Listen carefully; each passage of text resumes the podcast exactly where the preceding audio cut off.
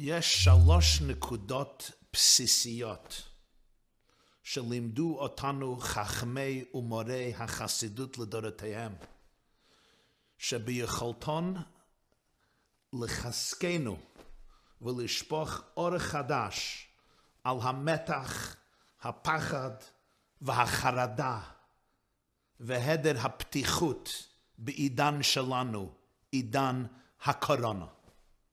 נקודה ראשונה באה לנו מבית מדרשו של הרב הקדוש רבי שלוימה מקרלין, תלמידו של רבי אהרון הגדול, תלמידו של המגד ממזריץ' בעל היורצייט של יד כסלב.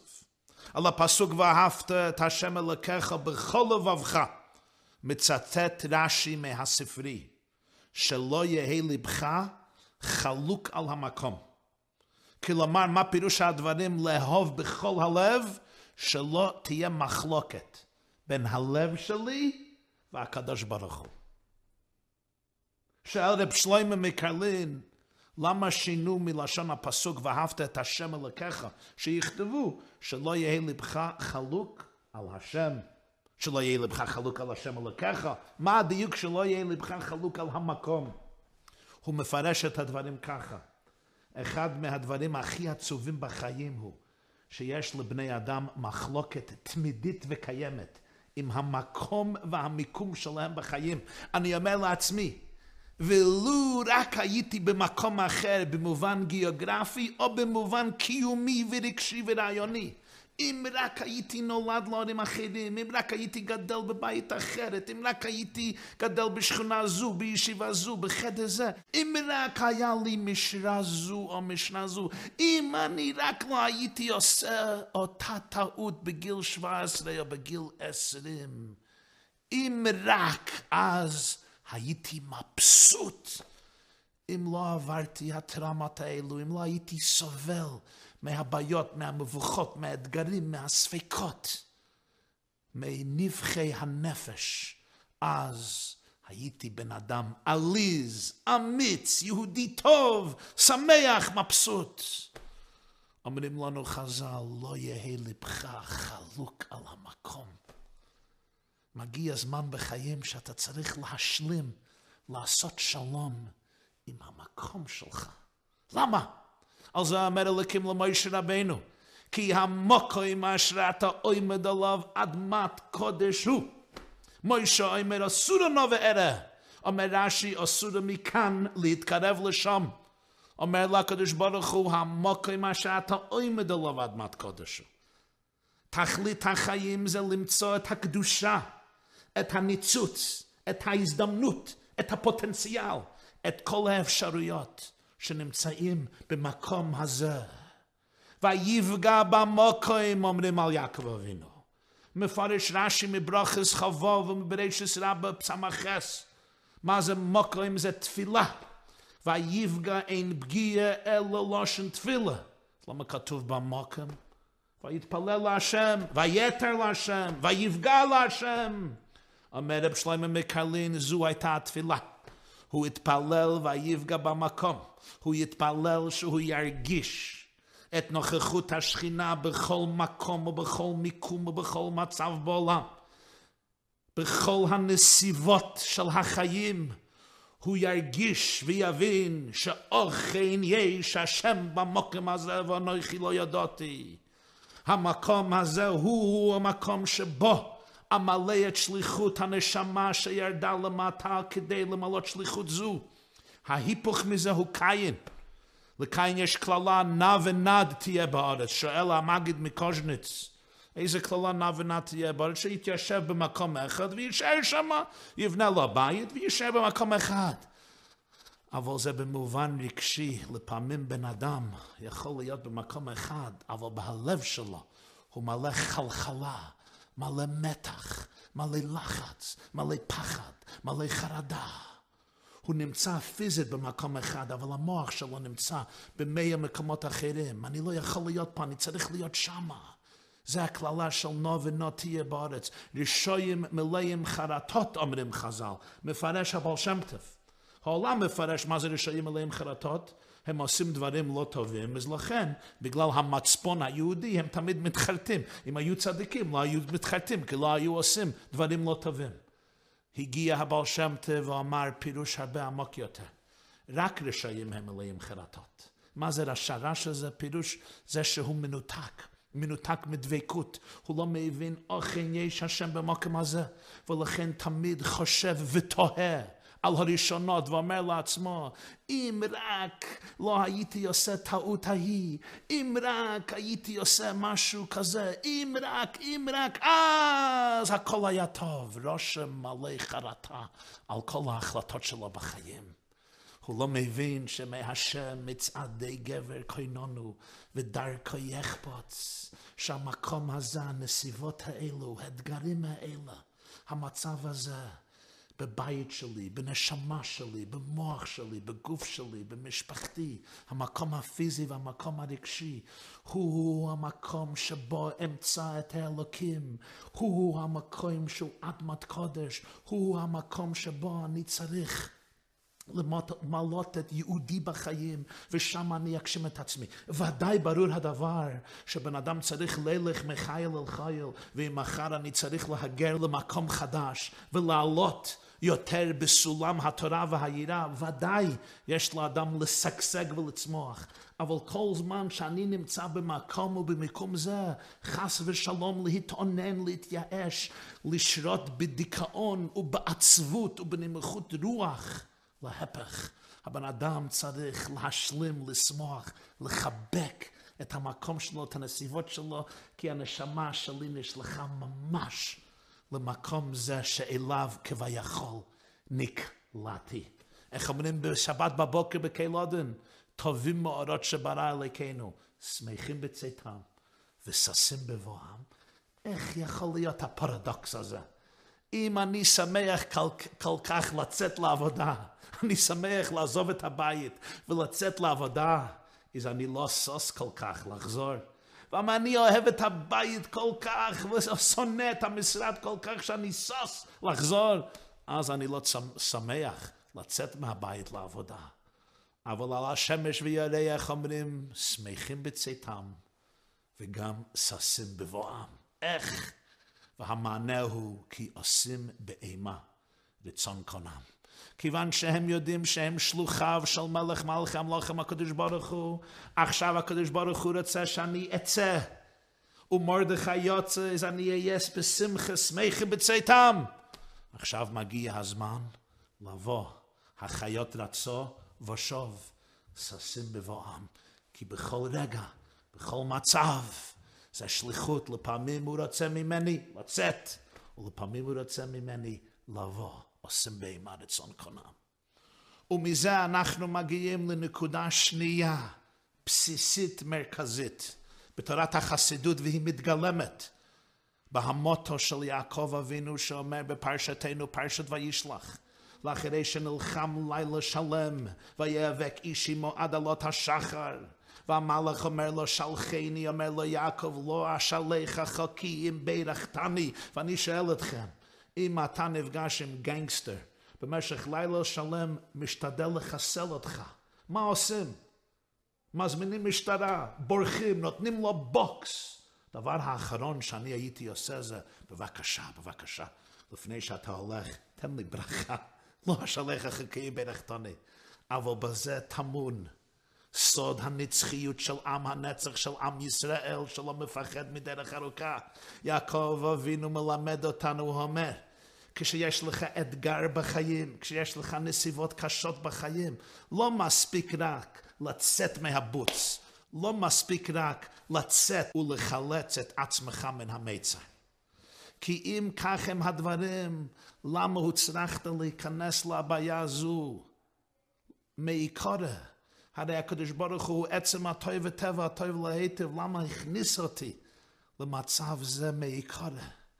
יעקב אבינו אומר, המוטו צריך להיות לא אשליך חכיים ברכתוני. לא מספיק רק שתצא מכאן, שתעוף מפה, שאני אחזור למקום הישן שלי. לא, אני מוכרח לצאת מהאתגר הזה יותר מבורך, עם יותר תבונה, יותר חוכמת חיים, יותר אותנטיות, יותר אמיתיות, יותר עמקות הנפש, יותר שמחת החיים, יותר דבקות, אני לא אשלח אם בירכתוני אני רוצה לצאת מהפגישה הקשה הזו. עם הרבה יותר ברכה בחיים שלי, כי הירידה היא צורך עלייה. הוא כלל גדול בתורת החסידות. מה שהקדוש ברוך הוא אומר על רבי עקיבא במנוחס, דף כ"ט עמוד ב'. עקיבא בן יוסף עתיד לדרוש על כל קוץ וקוץ, תילי תילים של הלכות. הרי הרמאים דקרו את גופו הקדוש של רבי עקיבא עם קוץ, אחר קוץ, אחר קוץ, כמבואר בברכות ס"א. אומר רבי עקיבא על כל קוץ וקוץ. עם השם ייקח כל קוץ ויהפך אותו. לתסיסה חדשה, יעשה ממנו תילי תילים של הלכות של דבר השם, זו הלכה. והרי זה הפלא ופלא מהפלאים הכי גדולים בתולדות עם ישראל, שלא רק יצאו מכל משבר, אלא כל משבר נהפך אצלם להכרזה שעררה בהם כוחות נעלמים והוציאה מהם את האידית שבאידית, את הקרם דה לקרם, הייתה תחייה, תסיסה, צמיחה, שגשוג חדש בחיי העם אחרי חורבן בית ראשון. הבית נחרב, מה אומר יחזקאל ואי להם למקדוש מעט, צצים אלפי בתי כנסיות ובתי מדרשות ששם השכינה שורה כמבואר בסוף מגילה בכל מקום שגלו ישראל שכינה עמהם. ובונים את בית השני ומתחילה תקופת הזוגות ותקופת התוואים. לאחרי חורבן בית שני שעד השואה זה היה ההרס הכי נורא בחיי העם. מה קורה? נעשה התקומה והתחייה של תוירה שבעל פה כולה. Mishne, ve Talmud, Talmud Yerushalmi, ve Talmud Bavli, ve Chol HaMedroshim, ve Chol Safrei HaKabola Zoya, ve Sefer HaBoyer, ve Sefer HaKone, ve Chuli, ve Chuli, ve Rabbonon Svuroi, ve Goinim, u Lacherei HaGzeirot HaYumot Shal Masei HaTzelev, yesh HaTchiya, shal HaTorah, shal Chachmei Ashkenaz, Rashi, u Bali HaToisvus, Lodoroteyem, u Lacherei HaChurban, besvar, shal HaInkvizitia HaYuma, ve Geirush Svard, ve Geirush Svard, ve Geirush Svard, וסיום תור הזהב של יהדות סברד, מה עושים גולי סברד? עכשיו מתפוצצת תורת הנסתר, תורת הקבלה של הרמק והאריזל בצפת ובאירופה. אלה שגלו מספרד, יסדו את הפיוטים של ידיד נפש ושל לכדוידי לקראת קלה פני שבס נקבלו. כשאני מנגן לכדוידי, יש אוירי, יתעוררי, כי בערך קומי אוירי, אורי, אורי, שיר דברי, כבוד השם עלייך נגלה, חושבים שזה נתחבר על יהודי שישב תחת גפנו ותחת תאנתו במנוחת הנפש. אבל אלו היו גולי ספרד, שנתנו לנו, לנו את עומק השבת, את מתיקות השבת. ואת עומק תורת הנסתר של תורתנו הקדושה והנצחית, ואחר כך מגיעים הרדיפות הקשות והאיומות של גזירות תח ותת, שזרו הרס ודיכאון ומצוקה וייאוש בקרב בית ישראל במזרח אירופה. מאות אלפי יהודים נהרגו במיתות משונות ואכזריות, אבל לא רק ההרס הגופני והפיזי, גם ההרס הרוחני במשיחיות השקר של שבתי צבי. שממש חיסל את הנפש היהודית ולקח את האמונה הטהרה והמתוקה בביאת הגול ובביאת המשיח והשתמש בזה לדברים שקרים וגם תלמידיו ותלמידי תלמידיו הפרנקיסטים שזרו הרס רוחני בגוף ובנפש האומה. ומהמשבר הזה פרח ועלה חושף השמש דזרוע קדשו ושלח למטה את נשמת מורנו הבעל שם טוב ותלמידיו ותלמידיו. לא יאומן כי יסופר מה שקרה באדמת מזרח אירופה משנת תק"ף לערך ואילך. הגיעו נשמות, וזה פלא עוצם, שנשמות כל כך ענקיות גדולות נתחברו יחד להפיח רוח חיים חדשה בעם ישראל, בתורת ישראל, באמונת ישראל, בנשמת ישראל, אוהבי אדם, אוהבי ישראל, נשמות חדורות עם אהבת השם, אהבת התורה, אהבת ישראל, נשמות ששמעו את צליל האלוקי בכל הבריאה, בכל עשב ובכל רמס, בכל עוף ובכל בהמה, בכל צמח ובכל גרגיר חול, בכל טיפת מים. בכל תו ואטום של הבריאה, שמע הבעל שם טוב את הנהורס שמחה וחוף, יחד הורים ירננו, וכל העולם התחיל לומר שירה ביחד עם נשמת ישראל, תחייה החדשה של הבעל שם טוב ותלמידיו, כי זה הכלל הגדול על כל קויץ וקויץ, תילי תילים של הלכות וגם לפני 75 שנה. לאחרי החורבן הגדול של השואה האיומה, מה עשה עם השם? הפיחו רוח חיים ומהמשבר יצרו מחדש את הישיבות ואת הבוטי אולפנה, את היישוב היהודי בארץ ישראל וקהילות קדושות בכל התפוצות. היה תחיית המתים של עם ישראל, של תוירס ישראל, של ארץ ישראל, של ישראל לרייסה וקודשא בריחו, כול אחד, וגם היום, מעידן הקרונה, תצמח תסיסה חדשה בקרב האומה הישראלית. היהדות שלנו תהיה יותר מזוככת וצרופה. השלום בית שלנו יהיה הרבה יותר אותנטי, עם יותר הרמוניה ואחדות. אנחנו נצא מזה עם הבנה הרבה יותר עמוקה בילדים שלנו, במשפחה שלנו. הדבקות שלנו תהיה הרבה יותר אמיתית ואותנטית. ומפה מגיעים לנקודה השלישית, והוא רעיון שמיוסד על משל מרבנו אדמו"ר בעל הצמח צדק, נכדו של בעל התניא, בעל הגאולה של י"ט כסלו. היו פעם שני אחים, היו גאונים במוזיקה. המוזיקה שהם חיברו ממש הפיח שמחת חיים בקרב האנושות. אבל אחר כך לקטה הטרגדיה בהם, ושניהם נעשו חרשים. כבר לא יכלו לשמוע את צלילי המוזיקה שלהם עצמם. אחד מהאחים אמר לעצמו, זהו, עידן המוזיקה נגמר, נכנס לנדל"ן, נכנס לביזנס, שיעשה כמה דולרים, כמה שקלים לפחות. האח השני, המוזיקה שלו היה תמצית חייו, עומק נפשו. הוא לא היה יכול להיפרד מזה, הוא המשיך לכתוב קומפוזיציות, סימפוניות, נפלאים, אדירים, אף שהוא לא זכה לשמוע אותם.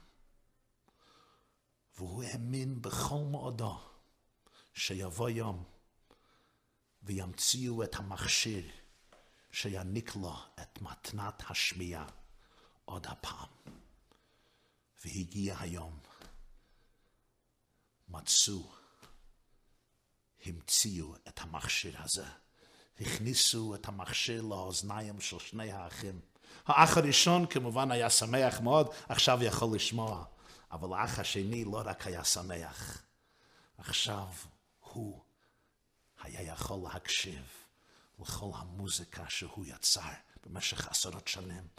למוזיקה שבה הוא העשיר את כל העולם במשך כל הימים שהיה חרש. עכשיו הכל נגלה אליו. משל זה שמיוסד על משל של הצמח צדק הוא המחשה לכל תורת הגלות והגאולה בתולדות עם ישראל. כשהשכינה הייתה שורה בישראל, כשבית המקדש היה בנוי, היינו שומעים את המוזיקה. המוזיקה של כל פרק תהילים, המוזיקה האלוקית בכל מצווה, בכל תפילה, בכל תורה. לכן חלק גדול מעבודת בית המקדש הייתה באמת המזמורים, השירים של הלוויים, בכלי זמר ובפה, שירה בכלי, שירה בפה כמבוא במסכת ערכין, שמילאו את החלל במוזיקה ויצירה אלוקית. אבל אחר כך היה החורבן, זה לא רק היה חורבן פיזי, זה גם היה חורבן רוחני. האוזניים נעשו חרשים. אני כבר לא שומע ולא רואה ולא תופס ולא מבין את המוזיקה שנוצרת על ידי כל אומן יהי שמי רבה, כל דף גמורה, כל משנה, כל פסוק חומש, כל הלכה בתורה, כל פרק תניא, כל חלק של ניגלה וניסטר, הלוכה ראשונים ואחרונים, כל פעולה של אהבת הזולת, כל מחשבה, דיבור ומעשה שהוא אלוקי, אני כבר לא מרגיש ותופס את המוזיקה.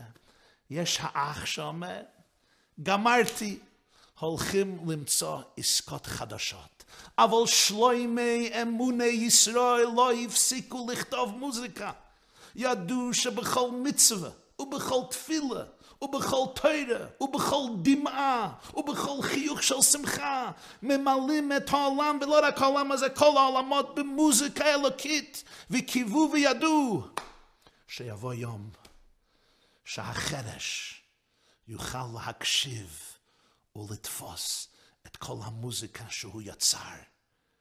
בכל נקודה של יהדות, של תורה, של מצווה, של מעשים טובים במשך אלפי שנות הגלות.